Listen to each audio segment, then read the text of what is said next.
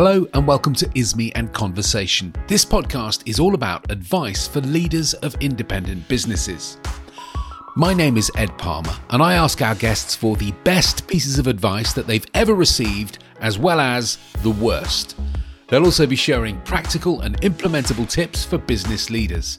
On this episode, we have Melissa Danks of 43 Legal, who provide legal services to businesses, but their approach is markedly different from that of other commercial law firms. I'll leave it to Melissa to explain more as we go on. So, with that said, hello, Melissa, welcome. Can you please start by telling us a little bit about yourself? Yeah, of course. Um, I'm Melissa Danks. I am a business owner and a solicitor, and I recently started my own law firm, 43 Legal. Fantastic. Thank you very much. Have you always wanted to be a lawyer? Can you recall when you first wanted to be a lawyer? Yeah, I was relatively young when I um, realised what I wanted to do. I initially decided that I wanted to do the law from about the age of 13, possibly because I liked a good argument and I was very into debating and all the rest of it. From about the age of 13, I decided that's what I wanted to do. I decided that I would channel my education in a way where I could open up the doors or the avenues to enter into a career in law, basically. That's pretty young, isn't it? 13 to know exactly what you wanted to do with your life. I don't think I even know now. Has it ever wavered? Has it always been the case that you wanted to do law? Has it ever changed? I think the problem is for me is that I don't really know what else I could do. I really love solving problems. So that's, I think, where the passion arises for me in terms of the law finding a problem and then finding the solution to it. There's a bit of a buzz to that. Yeah, no, I totally get that. Is that how you'd sell it to somebody who was a kid who was interested in the law? You know, that problem solving element? I suppose you just got to follow your passion, haven't you? And you identify the things that, that make you happy and drive you and get you out of bed in the morning. And once you find that, then the rest sort of falls into place. Now, I have heard from other lawyers, and this may be completely wrong, but that law is quite a traditional sector, and therefore there are challenges to people who are not necessarily from the traditionally appropriate parts of society who would traditionally enter the law. There are challenges to people who aren't from that sector. Did you face challenges in achieving that dream of becoming a lawyer? And were you aware of them at the time? Oh, yeah, I definitely did. Back at the age of 13, I, I wasn't aware at all. But when I started to embark on the process of identifying what it was that I needed to do, I started to identify those challenges. I wasn't aware of the problem until I visited the careers advisor at my school. I mean, we're nearly 30 years ago now, so I'm sure careers advisors in schools are a lot different these days. But I remember I sat before her and um, she asked what it was that I was looking to do. And I said that I wanted to go into law and she said to me, Are you sure? And I specifically remember wondering why she was questioning it. And, and I said, Yeah, yeah, I definitely want to go into law. And she said, Well, you're in a comprehensive school. And looking at your predicted grades, it's unlikely that you're going to get into a red brick university. And she said, and, and forgive me, but your family have no involvement with the law or have any legal background. And I said, That's correct. Yeah. And my dad's um, a plastic molding engineer. And she said, Are you sure you really want to do this? Would clerical work not be more appropriate? I looked at her and she said, You know, after all, you you are female. I just thought, Oh, crikey. Um, I, I just remember looking at her and I just said, No, just watch me. And I got up and I walked out of the room. Yeah, there certainly was challenges back then for what I wanted to do. That's really interesting. So it was a class thing, it was a gender thing. Has the legal profession changed its perspective or do those traditional stereotypes still persist? I'd like to think it's changed. Certainly now I see a lot more females coming through the ranks. Certainly in the firms that I've been involved with historically, we, we were seeing a lot more females looking to take up those roles. So I'd like to think that it's changed. And I've certainly got to where I wanted to be. So there's still challenges out there, obviously, and I think that's always going to be the case. But I'd, I'd like to think that a 16 or 15 year old Melissa sat in front of a careers advisor now, I'd like to hope that the response was a bit different. Let's put it that way. So, this podcast is all about advice because the Isme and Co platform that this podcast is affiliated with is all about finding the best business advice. So we want you to tell us, if you don't mind, Melissa, the best piece or one of the best pieces of advice that you've ever received. It's quite a difficult question because you get offered so much advice along the way. But I think probably one of the pieces of advice that resonate with me is don't live with what if and trust your gut and you can't go wrong. Do you think in your business career you followed that advice? Have you been somebody who has pushed ahead despite potential obstacles? Is, is that something you've not only used to become a lawyer, but also in your business career with 43 Legal? Yeah, definitely. Well, when I when I joined the College of Law to do my LPC, the fees back then were twelve thousand pounds, which was a lot of money, and I didn't have it, so I had to go and get a loan from the bank to be able to pay that. And a lot of people said to me at the time, "Are you sure you really want to be doing that? That's a lot of debt." Um, and I actually remember turning around to a number of people, and I just turned around to them and I said, "Well, the problem is, if I don't, I live with a what if for the rest of my life." And to be honest with you, I'd rather get into the debt. I'll be able to pay it off hopefully at some point anyway. And if I don't make it, I don't make it, but at least I know. And that's sort of what has driven me all the way along. I mean, setting up 43 Legal, there are probably some cynics out there that thought setting up your own law firm, sole practitioner, you know, the risks associated with that, you know, small businesses, they fail generally between one to three years. But again, I'd rather live with knowing that it failed rather than not having tried and, and never actually knowing. That's quite a lot of self awareness for somebody quite young, isn't it? To worry about the notion of having to live with a what if. People that know me would probably just say with my determination. if somebody told me I couldn't do something, I certainly would go out and prove them wrong. So last year, going off the subject slightly, I actually ran the London Marathon last October. In February, I hadn't run anything more than 5K. Was it that same psychological driving force that propelled you to doing the marathon, i.e., the what if thing? I think it's that that sort of part of you that thinks you can't do that. I don't like that. So I would rather give it a go and see what happens. So I try and take the negative thought and feeling and try and drive it into a positive outcome. Fantastic. Thank you. Let's go back to your burgeoning legal career as to where we're at at the story. We discussed that training contracts can be tricky to get your hands on. How did you get your training contract and where did you end up? Yeah, Okay. When I was doing my LPC, I did my LPC at the College of Law in Birmingham. So during the course of my LPC, I was frantically trying to find a training contract. I was sending off various letters, application forms. I think from memory, I, I wrote about 150 letters to various different firms across the West Midlands to inquire as to whether or not they were looking to provide a training contract. And I remember I had a letter come through from a local firm called Hill Hitchman Solicitors. They basically said, We'd like to invite you in for a, an interview. And back then, we finished the LPC sort of early to mid June. And um, my interview was arranged for the day after we actually finished the course and we broke up for study leave. There was a group of us that were friends from on the course who said, Right, let's go out and let's have uh, a night out in Birmingham, celebrated the fact that we've actually finished the LPC. One of my friends, Lorna, she said, Come on, Mal, you, let's go out and have a night out. Let's blow the cobwebs away. I said, Look, that's fine, Lorna, but I've, I've got got my interview for my training contract in the morning. She said, It's fine, it's fine, don't worry. You, will be fine. And I said, Okay, I'll, I'll come I'll come for one. Come about 11 o'clock. I was still there. And I said to Lorna, I said, I've, I've got to go because I, I need to go for this interview in the morning. She said, okay, Mum, but just one more drink.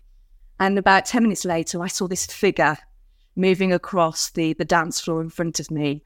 And as she started coming to view, I could see that she was carrying a, a silver bucket and these two glasses, these two champagne flutes.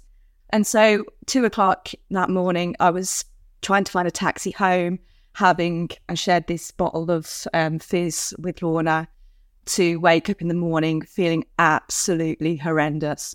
And I remember standing in the shower that morning. I think my interview was about 11 o'clock in the morning. At, at 10 o'clock, I was just standing underneath the shower thinking, what on earth have you done, Melissa? Your one opportunity of all those letters that you've sent, and you've decided to blow it.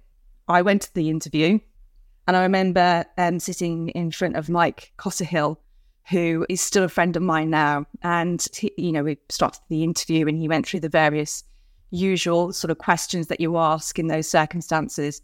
And he asked what I particularly um, enjoyed the most about university.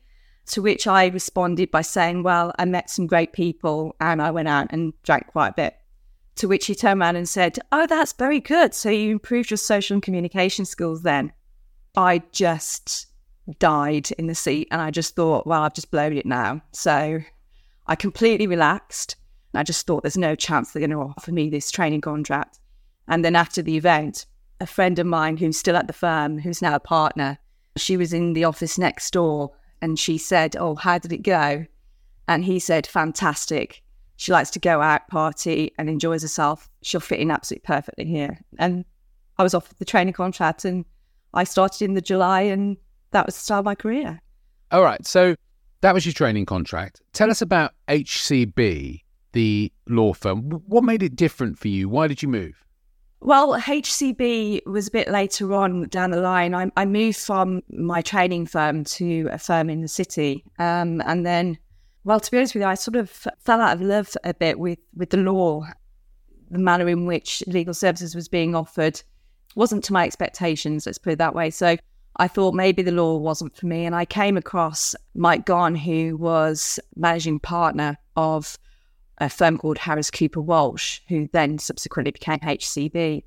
And he re engaged my sort of optimism and desire for the law, I suppose, in the sense that his outlook was in a lot more of a, a business way.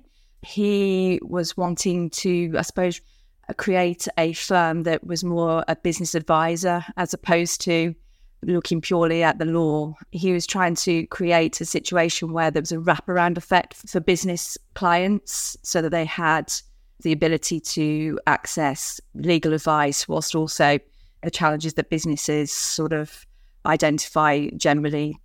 Mike's vision encapsulated a bit more in my own mind as to how I wanted to move forward in terms of my legal profession and my career. So I joined HCB, and during my time there, which I believe is probably about 11 years, I became their first and I think their only sort of homegrown director on the board.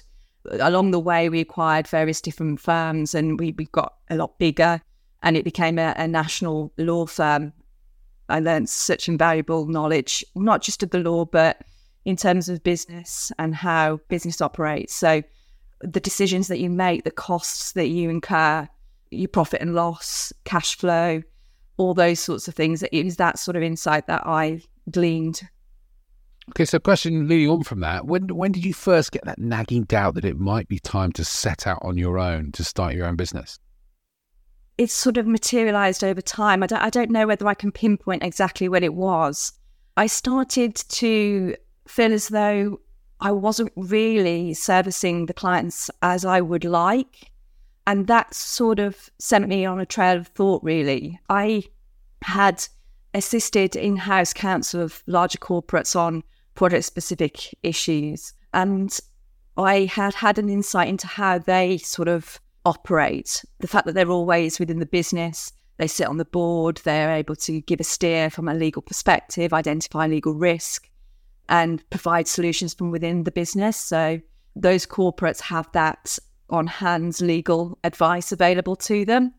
And over time, it started to weigh in, in my mind that SMEs don't really have that opportunity because they can't afford to hire their own solicitors or barristers in house. And so I started to think how they were disadvantaged in, in that respect. It made no sense to me that SMEs have to identify the legal problem that they've got to then go to private practice solicitors and say, This is my problem. Can you provide me with a solution?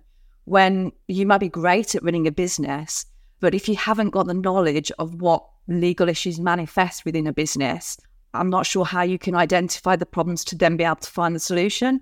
So I then embarked upon the process of discovery in terms of setting up a, a regulated law firm of my own.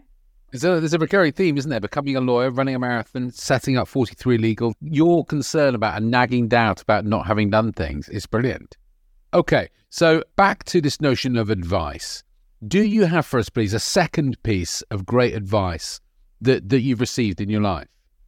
The one that springs to mind is probably concentrate on things you can control and don't worry about the things that you can't.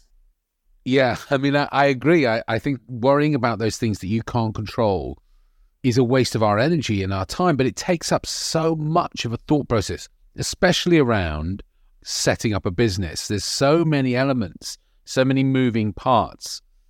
How do you identify what you can control and what you can't? And have you got any tricks for putting aside those things you can't control? How do you do it? I think it's very hard. And I think human nature is that we do get bogged down, don't we, in those things.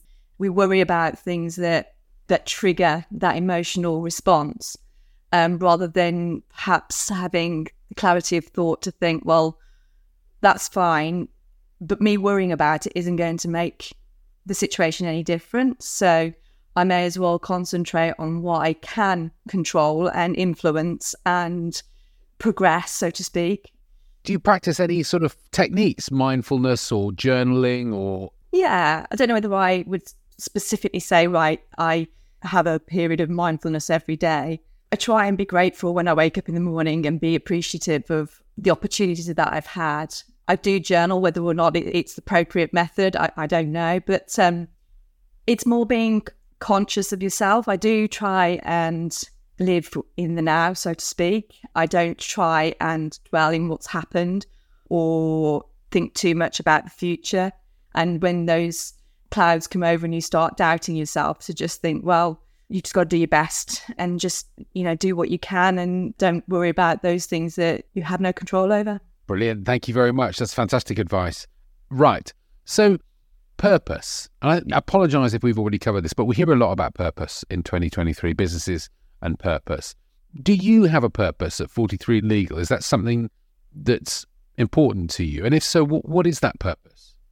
The purpose really it stems back to what, what I said before, which is to be able to provide legal services to SMEs in a manner that they can afford and, and which provides them with access to legal advice from within their own business. So, my background is dispute resolution. So, more often than not, I am engaged in a distress distress purchase, really, that something's gone wrong and they need help in trying to deal with that specific issue. But what I'm I'm trying to achieve is to use that as a means to help identify what might go wrong before it actually happens. So more often than not, disputes arise within business. There could have been a solution found before the event. So, for example, if you have a breach of contract claim, generally speaking, the, the claim arises because the contract is deficient.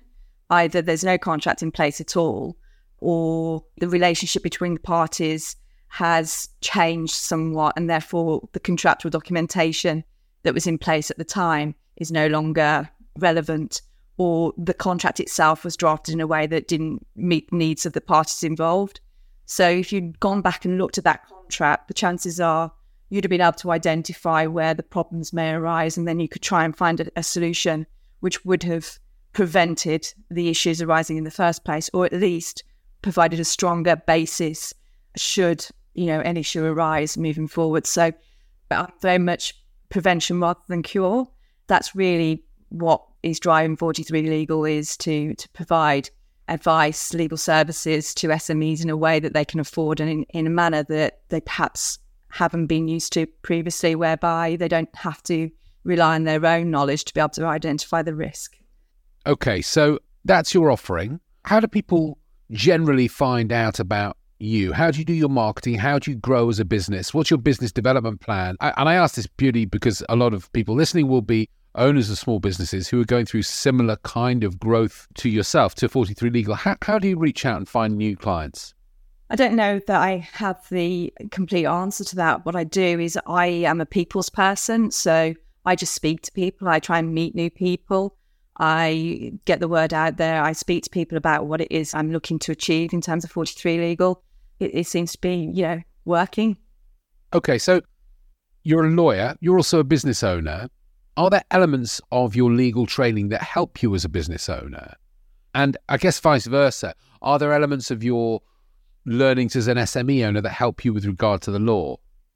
I think that the only way I can answer it is that by um, being a business owner helps me become a legal advisor in the sense that I, you know, I'm, I'm experiencing the same issues that all business owners are experiencing. You know, just because I, I've set up a law firm doesn't exonerate my business from the issues that affect all businesses. So I have that knowledge. And I suppose it paves the way in me, hopefully, identifying those issues to provide the legal knowledge that I have that I've acquired through my professional career that other business owners don't have to a certain extent. Can you explain a bit more about examples of where the 43 legal approach has benefited clients? Yeah, there's a number of of examples I could probably provide. One of the things that obviously I major on in terms of 43 legal is working within the business more often than not, I come across clients in a distressed state. So, one example that springs to mind is there's a client, a company that approached me. Um, they had a director who wasn't a shareholder, but was a statutory director, and they had resigned. And they had found literally a couple of days before he had left the employment that he'd set up a company on Companies House. So when I looked into it for them. Unfortunately, there wasn't a service agreement in place, which is often a contract that is entered into with directors of companies. So there was no restrictive covenants as, as such. Although, as a director under the Companies Act, there is obligations that a director has to a company even after they've left. So it wasn't all doom and gloom. Um, and when the company did some more delving into what happened, I said, you know, I put them in touch with an IT company who was able to search the laptop the director that had left. And basically, he had downloaded and transferred confidential information relating to the company from those devices, basically via USB and, and email. It was client information and information relating to price charges, contracts, when contracts were due to terminate with clients, and commercial information regarding the relationship with my client and their customers, which was rather concerning. The client was able to find a really old employment contract that he'd signed, and that employment contract had a clause. It may not have been the best, but it was still a clause which basically dealt with confidential information and how it belonged to the company and should only be used for the purposes of the company. So we got in touch. We put him on notice of what we found, put him on notice of what his obligations were, both under the Companies Act and also the provision in this employment contract and we asked that he destroy all information, provide various undertakings, so on and so forth. Anyway, long story short, we were able to come to a resolution in that regard, and he signed a settlement agreement and gave the various undertakings that was required. And luckily, also agreed to pay our costs, which was quite useful for the client. But they were obviously very concerned as to what happened and that they'd exposed themselves in the way that they had. So I actually started to work within the business and identified the fact that the directors didn't have service agreements, there's no shareholders agreement. So I then became very much involved with the company in, in identifying the documents that they hadn't got, how they could improve those. I came on board and was able to help them in, in that respect. So yeah, that's probably an example of how 43 Legal can help. Final question, and the worse your answer to this, the more points you get. This podcast is all about advice, as we've discussed. Have you ever received, and if so, what was it, a terrible piece of advice? We'd like the worst piece of advice that you've ever received, if you please, Melissa. I, I, guess the piece of advice that springs to mind is what that careers advisor told me, which yeah. was go and do clerical work rather than looking for a career in law. Did you ever meet up with that careers advisor ever after that meeting and, and let her know that things were going well for you? No, I did think about going back to the school to let them know, but um, you know, life happens, doesn't it? So yeah, I never actually did. Uh, Melissa Danks of uh, 43 Legal, thank you very much indeed for being on Isme in Conversation. Thank you very much for having me. If you found Melissa's advice and insights useful and you'd like access to other experts covering all aspects of running a business, firstly, subscribe to the podcast and also head to ismeandco.com where you'll find all kinds of advice for business leaders. Thank you very much indeed for listening.